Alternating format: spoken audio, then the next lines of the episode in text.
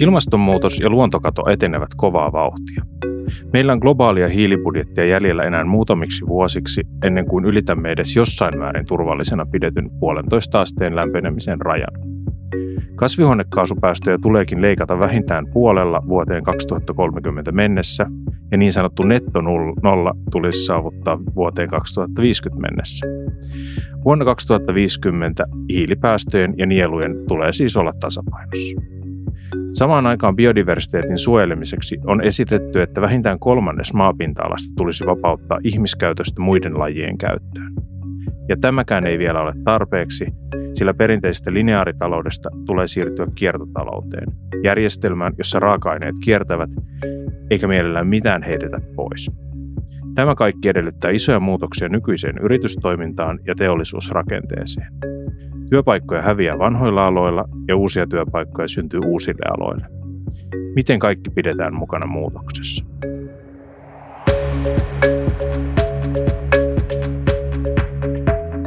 Tervetuloa Finwatchin valokeilassa podcastiin. Minä olen Lasse Leipola ja studiossa kanssani ovat SAK puheenjohtaja Jarkko Eloranta sekä Finwatchin toiminnanjohtaja Sonja Finer.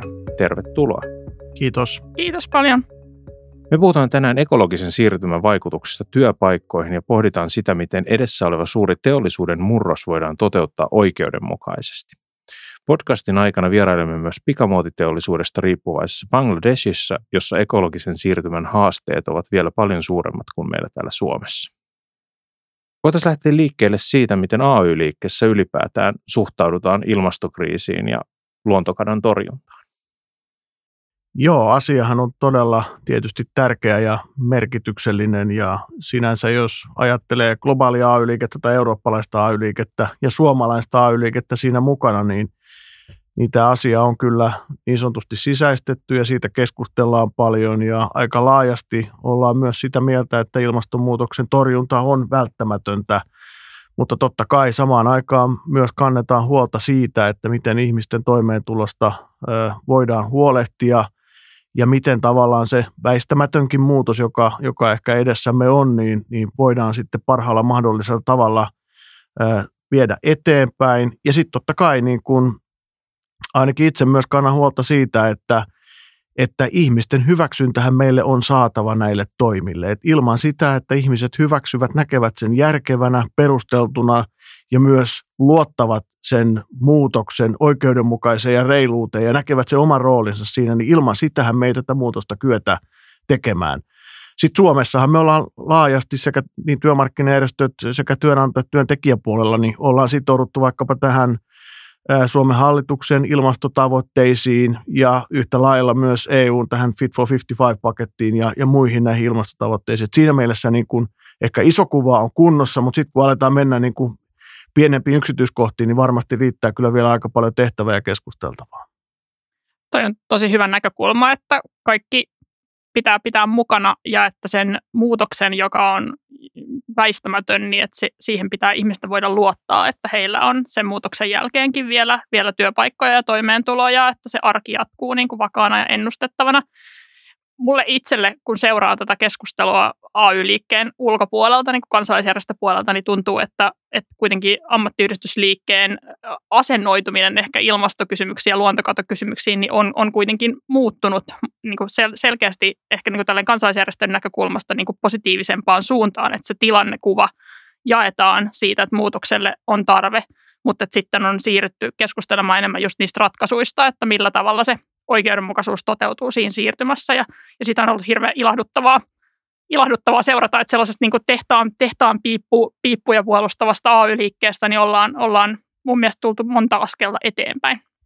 Joo, se on totta, että asenteet on muuttuneet ja varmaan aika nopeastikin itse asiassa muuttuneet. Että, että kyllä mä saman, saman havainnon teen mutta totta kai täytyy myös ajatella, että, että AY-liike niin Suomessa kuin maailmallakaan se ei ole mikään monoliitti. Että siellähän on monia, monia ääniä ja, ja monen tyyppisiä ö, mielipiteitä ja, ja monen tyyppisiä ajatuksia. Totta kai, että otetaan ö, mieshenkilö työskentelemässä Kainuussa kaivoksilla ja palvelualueen nainen täällä Helsingissä, jos vähän stereotypisoidaan, niin heidän näkökulmansa ovat varmaan hyvin erityyppiset tähän ilmastonmuutokseen.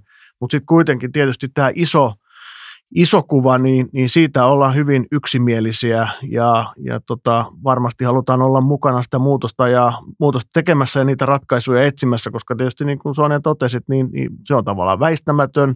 Ja silloin pitää tietysti niin kuin miettiä myös aika rationaalisesti, että onko parempi vastustaa väistämätöntä vai olla vaikuttamassa si- siihen muutoksen suuntaan. Ja, ja kyllähän nyt ollaan selvästi siinä puolella, että ollaan vaikuttamassa muutoksen suuntaan. Näinhän se on ja, ja se on tosi hieno juttu mainitsikin tuossa muutamia aloja, mutta onko teillä niin kuin tunnistettu sellaisia aloja, jotka on, on niin kuin ensimmäisenä tässä muutoksen kourissa ja mitä ne on ja mitkä sitten seuraavaksi? No tietysti metsäteollisuudesta puhutaan paljon. Metsien käyttö tietysti on aika, aika, aika ratkaiseva ja herättää paljon tunteita ja, ja Suomelle kuitenkin metsäteollisuus on edelleen erittäin tärkeä teollisuuden ala. Työllisyyshän ei ole valtaisan suurta, mutta sen tavallaan lisäarvo, jonka, jonka metsäteollisuus Suomeen tuottaa, niin on, on sitäkin suurempaa, että se tulee olemaan niin kuin merkittävä kysymys ja keskusteluaihe metsien ö, kestävä käyttö, hiilinielu, kysymys ja, ja muu, muu tavallaan siihen liittyvä. Sitten meillä on tietysti paljon myös kaivannaisteollisuutta, metallijalostusta. Tietysti tiedetään tämä SSAB-raahe, joka tuottaa sen 7 prosenttia kaikista Suomen ilmastopäästöistä. Ja, ja totta kai toivomme, että siellä, siellä tämä tuota, hiiletön teräksen tuotanto saadaan mahdollisimman nopeasti käyntiin. Eli, eli tämä metallijalostusteollisuus on yksi tällainen. Ja sitten meillähän ei tämmöistä niin perinteistä hiiliteollisuutta kovin paljon ole, mutta onhan meillä tietysti neste, joka, joka tuota on fossiilitalouden niin kuin edelleen kiinni siinä, vaikka totta kai tekee paljon uusiutuvia ja nähtiinhän me Naantalin jalostamon alassa, jota nyt ehkä voi pitää tietyllä tavalla niin kuin jo tämmöisen fossiilitalouden niin kuin merkkinä, että, että tämmöinen ratkaisu jouduttiin tekemään. Et kyllähän meillä niin kuin tämmöisiä pistemäisiä laitoksia on myös, jotka on, on merkittäviä. Meillähän ei ole semmoista niin kuin esimerkiksi hiiliteollisuutta vaikkapa sitten Keski-Euroopassa, joka on niin kuin ihan eri luokkakysymys vaikkapa Puolassa, jossa, jossa tietysti niin kuin AY-liike ja, ja erityisesti kaivostyöntekijöiden AY-liike on todella voimakas ja ei kyllä ehkä ihan allekirjoita niitä tavoitteita, joita vaikkapa Euroopan unionissa on. Mm. Toi oli hyvä toi nostaa tuon SSABn investoinnin tähän hiilivapaaseen teräkseen, niin hyvä esimerkki siitä, että miten se vaikuttaa molempiin suuntiin tämä siirtymä. Eli samaan aikaan tulee isoja investointeja ja uusia työpaikkoja varmasti myös, ja sitten samaan aikaan jollain aloilla se työllisyys vähenee ja, ja se koko kokonaiset teollisuuden alat saattaa väistyä syrjään. Et siinä mielessä ehkä aika vähänkin meillä on kuitenkaan sellaista tutkittua tietoa tai niinku semmoista hallittua näkemystä siitä, että minkä, minkä tyyppiset, miltä se siirtymätyöllisyys näyttää. Et jonkun verran on, on selvitetty, että todennäköisesti tietotyö lisääntyy tulevaisuudessa tämän siirtymän myötä. Meillä on terveys- ja sosiaalipalvelut, mitkä, mitkä lisääntyy ja sitten teollisuuden ja infrastruktuurirakentamisen työpaikat tässä siirtymässä lisääntyy. Mutta ehkä sellaista kokonaiskuvaa siitä, että vaikkapa miltä se metsä, metsätalouden, metsäteollisuuden työpaikat näyttää, niin meillä ei ehkä kansallisesti vielä, vielä ole. Ja mietin, että pitäisikö meillä olla. Että kuitenkin siellä metsäpuolellakin metsät on ihan valtava tulevaisuuden ala. Että se, se on keino, jolla me voidaan sitoa ilmakehästä hiiltä. Ja se, että mitä kaikenlaisia niin kuin liiketoiminnan mahdollisuuksia siinä olisi, jos me hahmotetaan ne isot, isot globaalit trendit ja ne, että mitä ne voisi olla. Että me ollaan esimerkiksi Finwatchissa pidetty esille tätä metsän, metsäkasvatuksen roolia äm, kompensaatioissa ää, ja että voi olla, että meillä on tunnistettavissa sellaisia ihan uudenlaisia aloja, joissa sitä työtä ja hyvinvointia syntyy. Mutta lisää tarvittaisiin keskustelua ja ehkä myös tutkimusta siitä siirtymätyöllisyydestä. Joo, il, ilman muuta. Ja meillähän tehtiin kuitenkin Suomessa nämä työministeriön, työ- ja nämä teollisuuden, teollisuuden tuota tiekartat. Ja, ja sehän on tietysti ihan hyvä työ – ja, ja myös kert- ja loi sen kuvan siitä, että kuinka pitkistä tavallaan sykleistä on kiinni nämä asiat. Et tietysti että nyt teollisuus tekee niitä investointeja, jotka sitten on 2, 3, 40 vuotta ehkä tuolla niin kuin tuotannossa ja näiden pitäisi sitten olla jo niitä investointeja, joilla tavallaan rakennetaan tätä hiilettömämpää teollisuutta – ja, ja sieltä tietysti niin kuin sel, selkeästi myös näki sen, että tämä sähköistäminen on se teollisuuden tulevaisuus, että sähköähän tarvitaan hurjasti lisää, lisää jotta, jotta kyetään tavallaan nämä tavoitteet saavuttamaan. Mutta sitten tässä tiekarttatyössä kyllä kovin vähän otettiin kantaa juuri tähän työvoimaan, työllisyyskysymyksiin, osaamiskysymyksiin ja tämän tyyppisiin asioihin, mitä Sonja tuossa juuri mainitsit. Ja, ja se on tietysti ollut niin kuin meidän viesti myös sinne valtiovallan suuntaan, että tätä tiekarttatyötä – on syytä jatkaa, jotta me saataisiin entistä parempi kuva tähän, tähän kokonaisuuteen. Et totta kai onhan meillä sitten niin muuten Suomessa tähän niin kuin, ä, ammattitaidon ylläpitämiseen, jatkuvaan oppimiseen satsattu ja nythän meillä aloittaa vielä, vielä tuota tämä jatkuvan oppimisen virasto ja, ja tota näin päin pois, että niin kuin sen tyyppistähän meille on tulossa, mutta se ei suoraan linkity tietenkään tähän pelkästään tähän ilmastonmuutokseen ja siitä seuraavaan rakennemuutokseen, vaan tietysti myös muuten digitalisaation ja automatisaation, robotiikan lisääntymiseen ja muuhun työelämän ja, ja, ja tuota, tuotantorakenteen muutokseen, että et siinä mielessä myös, mutta toisaalta se on myös mun mielestä hyvä, että, että niin pelkästään me ei pidä katsoa yhtä asiaa, sitä ilmasto muutosta ja sen tuottamaa niin kuin teollisen rakenteen muutosta, koska meillä on näitä muita trendejä myös menossa, jotka tulevat vaikuttamaan. Ja, ja sama liittyy sitten tietysti myös tähän niin kuin turvaverkkojen rakentamiseen, että, että meillähän on ulkomailta esimerkkejä, että on vähän semmoisia erityisratkaisuja tehty teollisuuden aloille, jotka sitten kärsii voimakkaasti tästä ilmastonmuutoksen torjunnasta ja, ja siihen liittyvästä rakennemuutoksesta, mutta meillähän tällaista ei ole ollut työntekijöille – mutta totta kai se myös johtuu siitä, että meillä on kohtalainen sosiaali- ja työttömyysturva muutenkin, mutta sitä on tietenkin ylläpidettävä myös jatkossa. Et tietysti jos sitä heikennetään, niin sitten ehkä tarve myös tämmöisille erityisratkaisuille kasvaa, ja mä en pidä sitä kyllä kauhean järkevänä.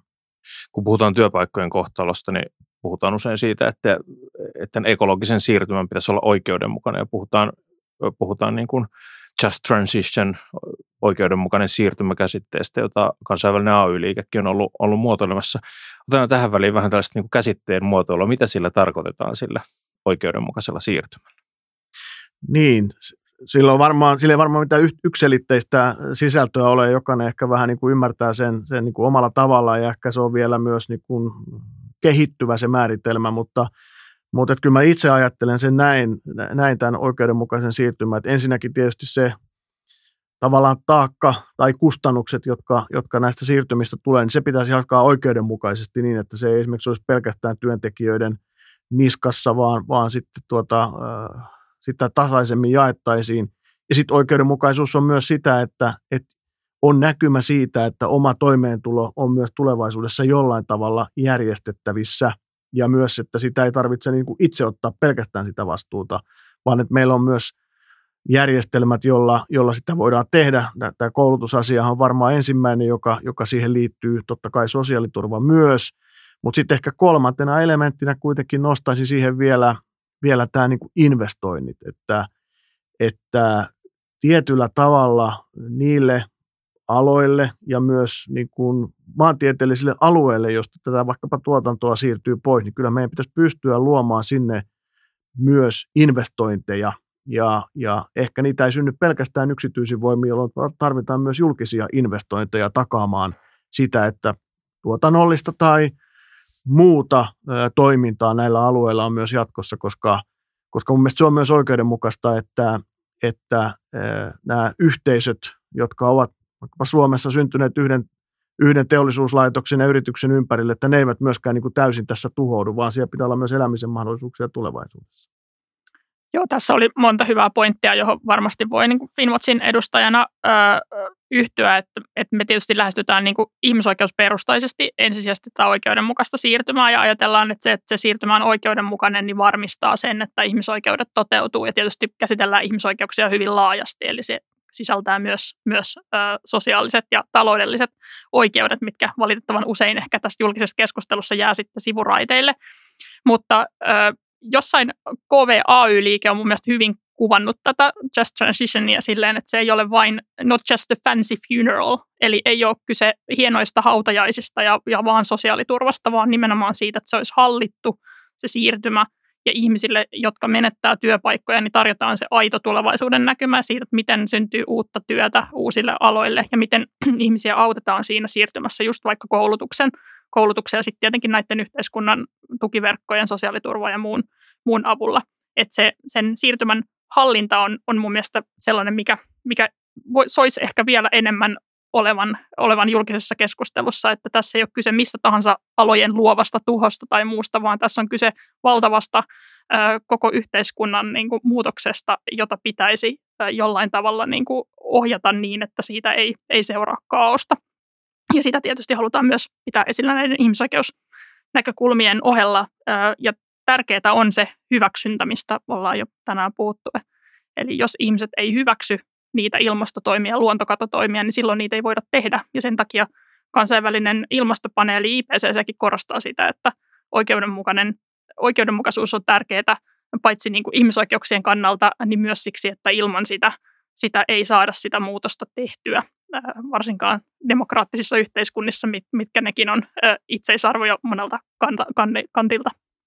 Nyt ollaan tässä niin kuin vuosimatkaa eduskuntavaaleihin ja puolueet tekee vaaliohjelmia, joista sitten voisiko sanoa, että voittavat ideat jalostuu, jalostuu hallitusohjelmaan, niin minkälaisia oikeus, oikeudenmukaista siirtymää tukevia toimia haluaisitte nähdä seuraavan hallituksen ohjelmassa? No niin kuin mä san, sanoin tuossa aikaisemmin, niin, niin ehkä just ensinnäkin tämä niin kuin tilannekuvan tarkennus. Eli tavallaan tätä tiekarttatyötä pitäisi tehdä huomattavasti enemmän, jotta meille niin kuin syntyisi se tulevaisuuden näkymä, että mitkä toimialat, mitkä tuota, seutukunnat, mitkä, mitkä ihmiset on ehkä niitä, jo, joihin nämä ilmastonmuutoksen torjuntaan liittyvät niin kuin toimet iskevät ehkä pahiten ja, ja sitten sitä kautta myös niin kuin pystyä ehkä kohdentamaan näitä, näitä toimia sitten paremmin ja myös että ihmisten valmistautuminen tähän kysymykseen sitten olisi entistä, entistä, entistä tuota, paremmalla tasolla, että nämä on varmaan niitä niin kuin lähtökohtia. Sitten totta kai niin kuin kaikki tämän tyyppiset kysymykset, jotka liittyy niin kuin työelämän muutosturvaan, työssä oppimiseen – osaamispanoksiin ylipäätänsä, niin, niin niitä nyt soisi, ettei ainakaan tasosta tingittäisi tulevaisuudessa, vaan ehkä me joudutaan jopa niin kuin laittaa paukkuja sinne lisää. Ja sitten jos näin SAK-laisesta kann, kannasta tai katsoo tai näkökulmasta katsoo, niin, niin meillä on tämä haaste, että, että erityisesti tämä niin kuin työntekijä väestö, niin he eivät siinä työuransa aikana saa läheskään niin paljon sitä ammatillista koulutusta, oman ammattitaitonsa ylläpitämistä, puhumattakaan sitten siitä, että ehkä tuonne yleinen työmarkkinakelpoisuus paranisi. Ja siinä on varmaan sekä että syitä, että osittain se on niin työnantajat, jotka arvioivat, että se ei ole kannattavaa, ja sitten ehkä myös siellä yksittäisillä työntekijöillä ei ehkä ole niin näkökulmaa vielä siihen, että miten se minua hyödyttää ja onko se tarpeellista, että, että siihen me tarvitaan kyllä sitten niin kuin – sekä varmaan tällaisia henkisiä että taloudellisia panoksia, että tähän, tähän kyettäisiin entistä paremmin tuota kiinnittämään huomiota. Ja sitten on varmaan tämä kolmas, että niin kun, vaikka tietenkään niin kuin sanot, että valtion ei pitäisi niin voittajia ja voittavia aloja niin sanotusti valita, mutta kyllä niin kuin jonkunnäköinen näkymä ja suunnitelma pitäisi olla siihen, että niin kuin jos tämmöisiä investointeja kuitenkin tarvitaan uuteen tuotannolliseen ja taloudelliseen toimintaan, niin mistä ne sitten löytyy ja mikä on tavallaan julkisen vallan rooli – ehkä muutakin kuin se, että se tekee tuota viemärit ja tiet ja, ja, ja tämmöisen perusinfran, että, että jotain muutakin varmasti tarvitaan. Ja silloin tietysti nämä meidän välineet, jotka on sitten vaikkapa tesiä tai jotain muita tämmöisiä investointi, julkisia investointirahastoja, niin, niin pitäisikö siellä sitten myös miettiä niiden roolia vähän uudella tavalla, että Tesihän joskus 90-luvulla perustettiin tämmöiseen uusteollistamiseen Suomessa, niin tarvitaanko, meillä on tietysti ilmastorahasto nyt olemassa, mutta – mutta tarvitaanko sitten vielä jotain muita työkaluja? Näitäkin olisi hyvä, hyvä ehkä pohtia. Joo, tässä tuli monta hyvää asiaa, että niihin ehkä lisäisin sen kustannusten oikeudenmukaisen jakamisen, mikä ainakin meille Finwatchissa tulee varmasti nousemaan sinne hallitusohjelmatavoitteiden kärkeen, eli miten me korjattaisiin tätä verojärjestelmää niin, että se olisi, se olisi aidosti progressiivinen ja sitä kautta sitten saataisiin lisää varoja näiden, näiden erilaisten investointien ja, ja siirtymäkustannusten kattamiseen oikeudenmukaisella tavalla. Sitten ylipäätään tulee olemaan mielenkiintoista nähdä, että millaiseksi se eduskuntavaalikeskustelu muotoutuu, kun meillä on on, on u, mahdollisesti uusia toimijoita tulossa äh, hallitukseen, äh, niin onko se tilannekuva edelleen tulevalla hallituksella se sama, että meidän pitää tehdä tämä siirtymä ja että Suomi tavoittelee 1,5 asteen alla pysymistä.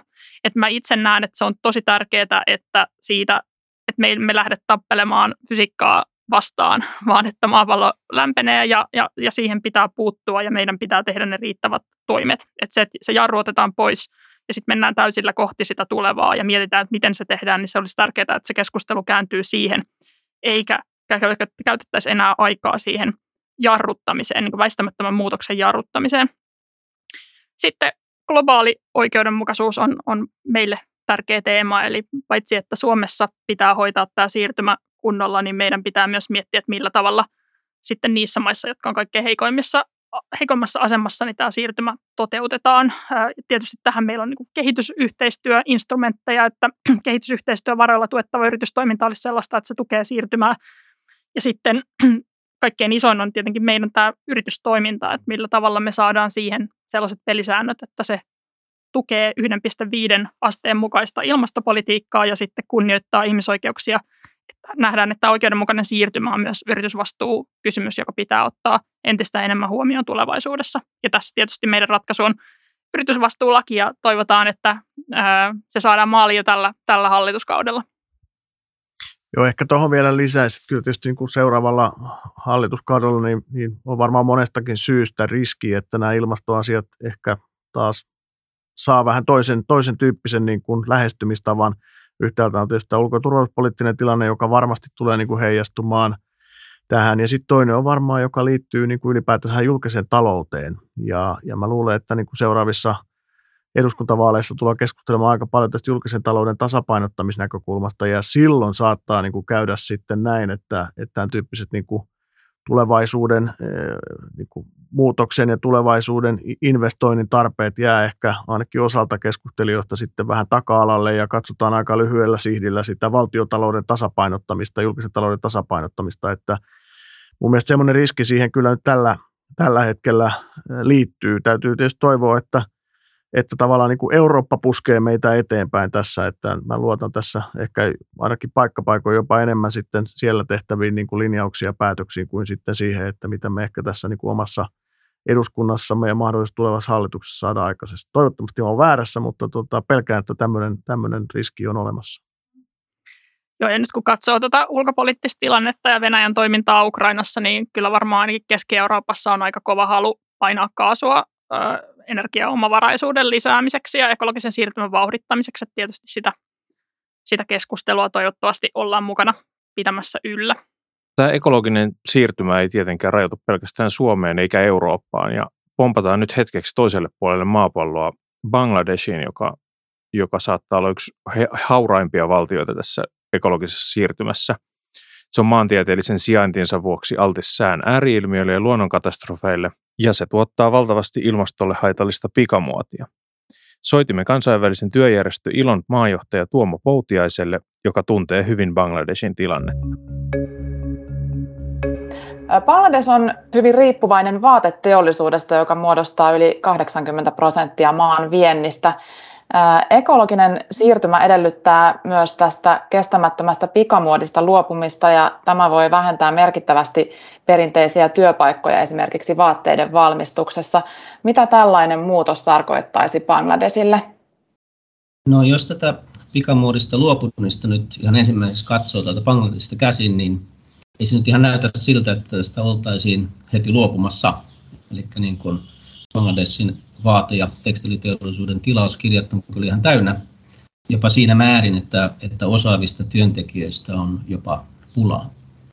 Sitten jos miettii tuota vaate- ja tekstiilipuolen, millä tavalla siellä toteutetaan tämmöistä teollis, teollisuuden kehitystä ja miten se muuttuu, niin pitää muistaa se, että vaatteiden ja tekstiilin tekemisen ympäristövaikutukset Bangladesissa tulee enimmäkseen niin kuin energian, veden ja, ja kemikaalien käytön kautta.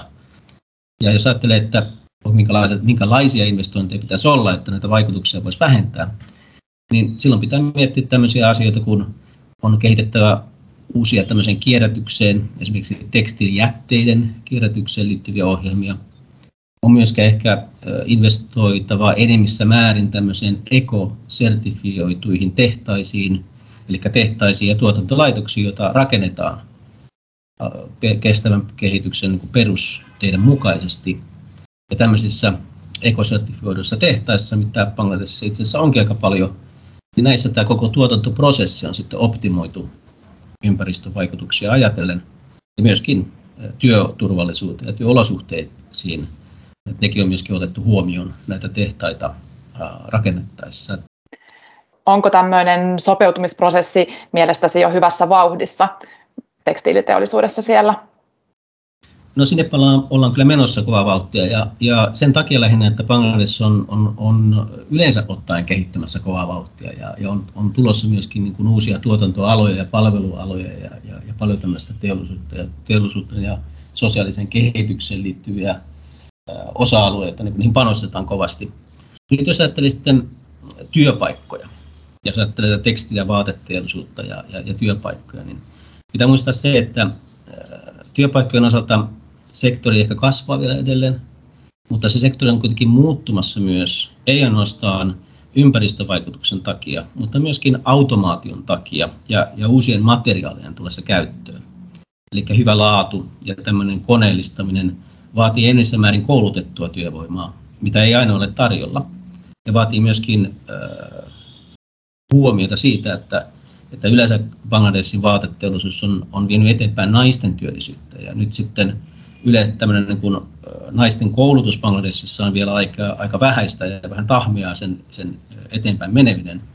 Niin tämmöisellä automaatiolla ja, ja uusien materiaalien käyttöön otossa niin voisikin myös olla tämmöisiä negatiivisia kehityksiä nimenomaan naisten työllistymiseen liittyen.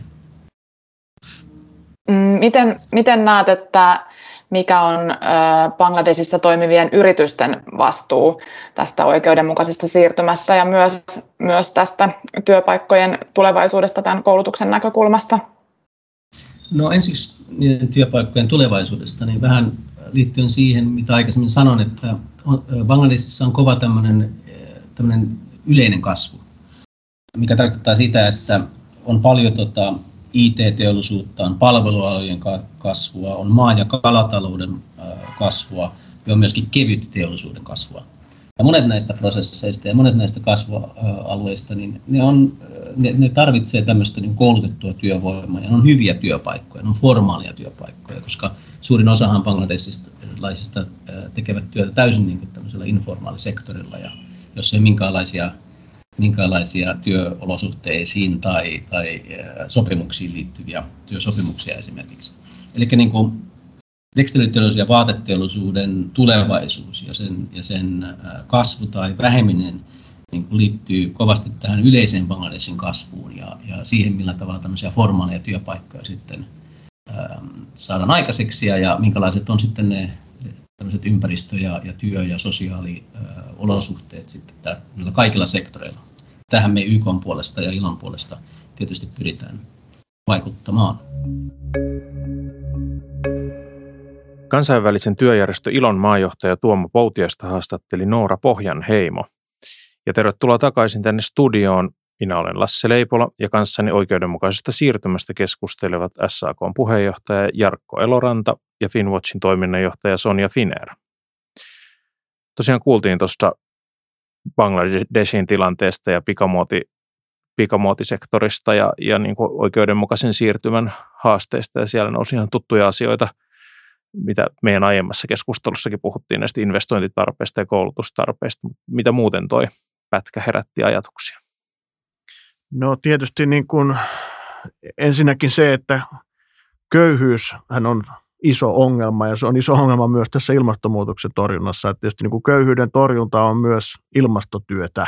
Että kyllä mä ajattelen ainakin näin, että, että sitä pitää, pitää tehdä ja, ja se, on, kun, se on oikein ihmisille ja se on oikein, oikein ympäristölle. Ja, ja silloin kun päästään köyhyydestä eroon, niin, niin on myös entistä paremmat mahdollisuudet sitten tuota, tehdä sen tyyppisiä asioita, jotka – jotka estää ilmastonmuutosta. Ja sitten tosiaan, niin kuin tässäkin todettiin, niin, niin tämä naisten kouluttamisen merkitys, no työntekijöiden kouluttamisen merkitys erityisesti, mutta, mutta varsinkin tietysti naisten koulutuksen merkitys, joka varmaan sitten myös kertautuu siellä työelämässä, mutta, mutta varmasti myös sitten niin kuin yksityiselämän puolella, että mä pidän sitä myös niin kuin todella merkittävänä asiana. Ja sitten ehkä kolmantena nostona on tietysti tämä niin kuin, meidän länsimaisten yritysten niin kuin vastuu siitä omasta tuotantoketjustaan, koska nämä Bangladesissakin tuotettavat vaatteet, niin suurimmaksi osaksi sitten tuodaan tänne länsimaihin kulutettavaksi ja meille, meille tuttujen brändien kautta niitä sitten käydään tuolta ostamassa, että kyllä, kyllä tätä niin kuin yritysten vastuuta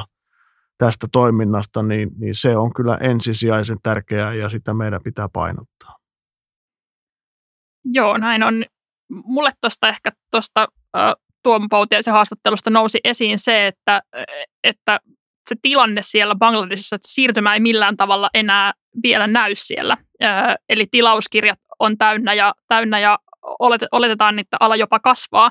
Ja tämä oikeastaan vahvistui meidän Finwatchin tänä vuonna julkais, julkaisemassa tutkimuksessa, joka käsitteli pikamuodin tulevaisuutta. Eli, eli tällä hetkellä tosiaan alalla ennustetaan, että pikamuoti vaan kasvaa. Ja sehän on täysin ristiriidassa sen kanssa, että mi- mihin suuntaan meidän niin ilmastotoimien pitäisi mennä. Että pikamuoti aiheuttaa sen 4-10 prosenttia ilmastopäästöistä ja meidän pitäisi päästöt puolittaa 2030 mennessä ja, ja saada ne sinne no, lä- lähelle nollaan tai nollaan 2050 mennessä. Että tässä vähän tulee sellainen olo, että tai kun yritykset ei ole, ostajayritykset ei ole valmistautuneet siihen, että millä tavalla he aikovat niitä päästöjä vähentää, niin se on tietysti ymmärrettävää, että myöskään siellä tuottajamaissa sitä muutosta ei vielä nähdä. Ja siksi tämä keskustelu on hyvä, että sitä käydään nyt tavallaan, ei voi ehkä sanoa, että hyvissä ajoin etukäteen, koska me ei olla enää hyvissä ajoin etukäteen, vaan nyt on ihan viimeiset hetket alkaa miettimään, että millä tavalla, millä tavalla tämä pikamuoti saadaan niihin niin kuin ilmaston, ilmastopolitiikan rajoihin ja miten se sitten tulee vaikuttamaan. Et varmaan Suomessakin vielä noin kymmenen vuotta sitten ajateltiin, että turve, turveteollisuus porskuttaa ja että sinne kannattaa tehdä lisäinvestointeja. Ja sitten huomattiinkin, että eihän, eihän tämä näin mennytkään. Ja, ja to, todella toivon, että Bangladesissa ja muissa niin kuin vastaavissa tuottajamaissa ähm, niin tätä, tätä keskustelua käydään. Ja tietysti toivotaan, että voidaan siinä Finwatchissa pieni, pieni osuutemme tehdä sen keskustelun herättämiseksi. Sitten tämä epävirallisen työn määrä, Bangladesin veropohja, sellaiset kysymykset, että, että jos suurin osa porukasta on epävirallisen työn piirissä ja, ja valtiolla ei ole hirveästi turvaverkkoja tarjota, ei työttömyysturvaa, sosiaaliturvaa, niin, niin kyllähän ne haasteet, mitä, mitä Bangladesilla on edessä, niin on vielä kertaluokkaa isommat kuin, kuin meillä täällä, täällä Suomessa ja meilläkin haasteita riittää. Me ollaan tosiaan niin kuin suorassa linkissä kaupankäynnin kautta esimerkiksi just Bangladesia ja muihin, muihin köy, köyhempiin maihin ja ilmastonmuutoksesta meitä enemmän kärsiviin maihin, niin miten me voidaan Suomessa vaikuttaa siihen, että, että näiden maiden taakka ei olisi niin raskas?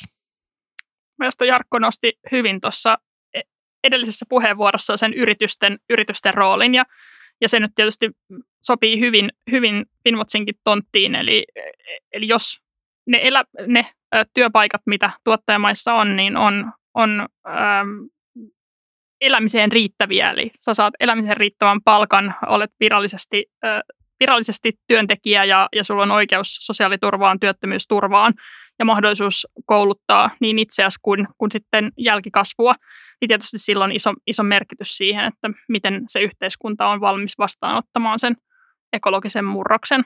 Ja sitten myös ihan tällainen aktiivinen ilmastotoimien suunnittelu ja niistä kommunikoiminen niille omille sidosryhmille, alihankkijoille ja ä, ammattiliitoille siellä paikallistasolla niin on tärkeä ja semmoinen nouseva yritysvastuukysymys. Joo, tietysti se on näin, että se, että me täällä kulutamme entistä enemmän pikamuotia, niin sitähän ei voi tosiaan bangladesilaisen tekstiilityöntekijän syyksi laittaa, että, että tota, he varmaan niin kuin yrittävät sen oman toimeentulonsa saada ja varmasti haluaisivat tehdä töitä hyvissä työolosuhteissa ja saada siitä kunnollista palkkaa ja, ja olla turvallisessa työsuhteessa. Ja sitä tietysti niin kuin meidän pitää näiltä siellä toimivilta yrityksiltä ja näissä alihankintaketjuissa niin kuin entistä enemmän pystyä, pystyä tuota kaiken kaikkiaan vaatimaan. Ja sitten toisinpäin tietysti myös näin, että että okei, meillä tietysti on niin kuin jokaisena kuluttajana se vastuu ja voidaan tehdä siinä valintoja, on se sitten vaatteet tai jotkut muut, mutta ei myöskään pelkästään voi kuluttajan tavallaan harteille tätä niin kuin systeemitason muutosta laittaa, että se vaatii sitten kyllä näiden niin kuin sekä julkisen vallan että yritysten, yritysten mukanaolon ja toiminnan ja vain niillä on tavallaan mahdollisuuksia tehdä sitten ne välttämättömät investoinnit, mitä sitten tarvitaan kohti kiertotaloutta, kohti kestävämpää energiatuotantoa ja ja kohti ilmastoystävällisempää toimintamallia, että se on sitten kuitenkin viime kädessä, viime kädessä siellä tehtävä.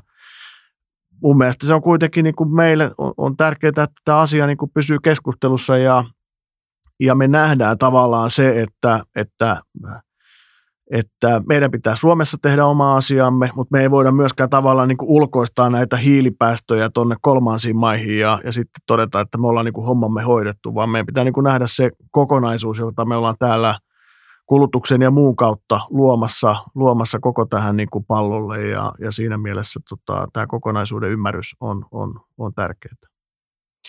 Miten se Jarkko näet tuon niin AY-liikkeen roolin ihan globaalisti tämän oikeudenmukaisen siirtymän edistämisessä tai varmistamisessa? No mä uskon tietysti ylipäätänsä siihen, että jos ammattiyhdistysliikkeen toimintaoikeudet paranisi ja silloin oikea, oikea mahdollisuus edustaa niitä työntekijöitä, niin se tietysti johtaisi siihen, että työoloihin, työturvallisuuteen, prosesseihin kiinnitettäisiin entistä enemmän huomiota. Myös tietysti niin kuin työntekijöiden osaamiseen alettaisiin kiinnittää entistä enemmän huomiota, joka luo sitten niitä valmiuksia – ja mahdollisuuksia muuttaa sitä tuotantoa. Tai jos joku tuotanto sitten kokonaan loppuu, niin, niin tosiaan ihmiset sitten voisivat löytää jostain muualta sen, sen tuota, toimeentulonsa. Ja sitten tietysti niin kun ammattiyhdistysliike on globaalisti kuitenkin ollut myös vaatimassa yrityksiltä tätä yhteiskuntaa ja yritysvastuuta ja, ja kiinnittänyt huomiota näihin alihankintaketjuihin. Totta kai erityisesti niin kuin työntekijöiden – aseman näkökulmasta, mutta, mutta niin kuin mä sanoin, niin se tuottaa kyllä myös sitten edistystä tässä toisessa kysymyksessä. Ja sitten niin kuin sanottu, niin, niin kansainvälinen ammattiyhdistysliike on sekä Euroopan että globaalilla tasolla kuitenkin sekä, sekä niin kuin keskusjärjestötasolla että näiden niin kuin toimialakohtaisten järjestöjen tasolla käy myös keskustelua näistä ilmastokysymyksistä. Ja sitten tietysti niin onhan meillä ihan niin kuin viimeisenä toimenpiteenä nämä eri, erityyppiset kehitysyhteistyöhankkeet, joita tehdään, tehdään tuota, kehittyvien talouksien ammattiyhdistysliikkeen kanssa niin Suomen, Ruotsiin ja Hollantiin ja, ja oikeastaan koko Länsi-Eurooppa, että, että ollaan siinä työssä mukana ja, ja se tietysti sitten ehkä luo valmiuksia myös ammattiyhdistysliikkeelle siellä käydä tätä keskustelua. Me tuossa aiemmin jo pohdittiin sitä, että mitä seuraavaan hallitusohjelmaan pitäisi saada kirjaukseksi, mutta, mutta tähän loppuu nyt vielä ehkä sellainen niin kuin kiteytys terveiset päättäjille, että miten, miten me tämä niin kuin homma hoidetaan. No kyllä me tarvitaan, ensinnäkin me tarvittaisiin päättäjiltä sitä johtamista ja sitä suuntaa, että, että todetaan, että nämä luontokato- ja ilmastokriisiin vastaamiseksi tarvittavat toimet, niin ne täytyy tehdä ja ne tehdään.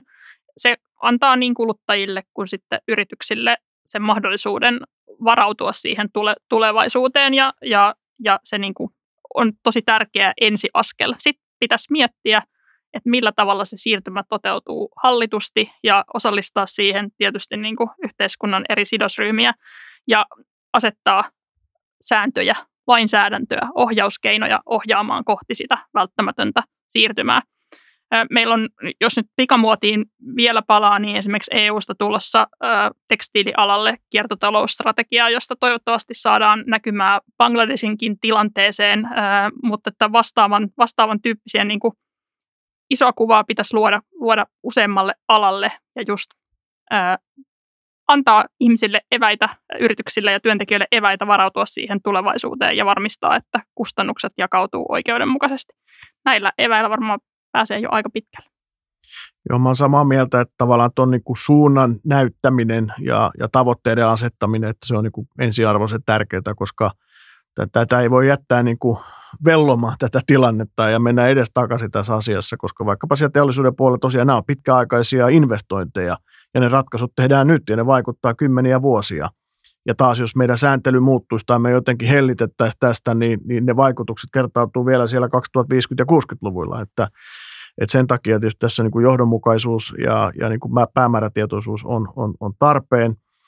Sitten tietysti mun mielestä tässä niin kuin oikeudenmukaisen siirtymän varmistamisessa ehkä tarvitaan sitten vielä, vielä toimenpiteitä myös hallitusohjelmassa. Ja sitten niin kuin katsoo nyt vaikkapa tämän hallituksen toimia, niin kyllä nämä esimerkiksi niin kuin erityyppinen tukipolitiikka, niin, niin se on kyllä niin tähän asti ehkä kohdentunut vähän tänne niin kuin parempituloiseen väestöön ja, ja ehkä jättänyt sitten tuota, osan, osan porukkaa vähän osattomaksi ja, ja jotta tässä niin kuin kaikki pidetään mukana, niin tätäkin pitää tietysti niin kuin pohtia, että, että kenelle ne niukat julkiset varat sitten kohdennetaan, jotta ne oikeudenmukaisesti kohdennetaan. Ja sitten kyllähän me ollaan tietysti nähty, että tähän liittyy tämmöinen aika iso yhteiskunnallisen vakauden haaste myös, että aika herkästi näiden asioiden ympärillä sitten syntyy erityyppistä liikehdintää ja kansalaistoiminta sinänsä on hyvä ja, ja, ja tuota, hyväksyttävää, mutta että siitä huolimatta niin meidän pitäisi pystyä löytämään keinoja, joilla niin kuin suurin osa yhteiskunnasta ja, ja ihmisistä niin kuin ymmärtäisi, että, tämä on niin kuin hyvä juttu ja tähän suuntaan pitää mennä ja pitkässä ja vähän pidemmällä juoksulla tämä on meille kaikille kuitenkin eduksi. Näin sanoihin on kyllä hyvä lopettaa. Joo, kiitos tästä SAK puheenjohtaja Jarkko Eloranta ja Finwatchin toiminnanjohtaja Sonja Finer. Kiitos. Kiitos. Kiitos.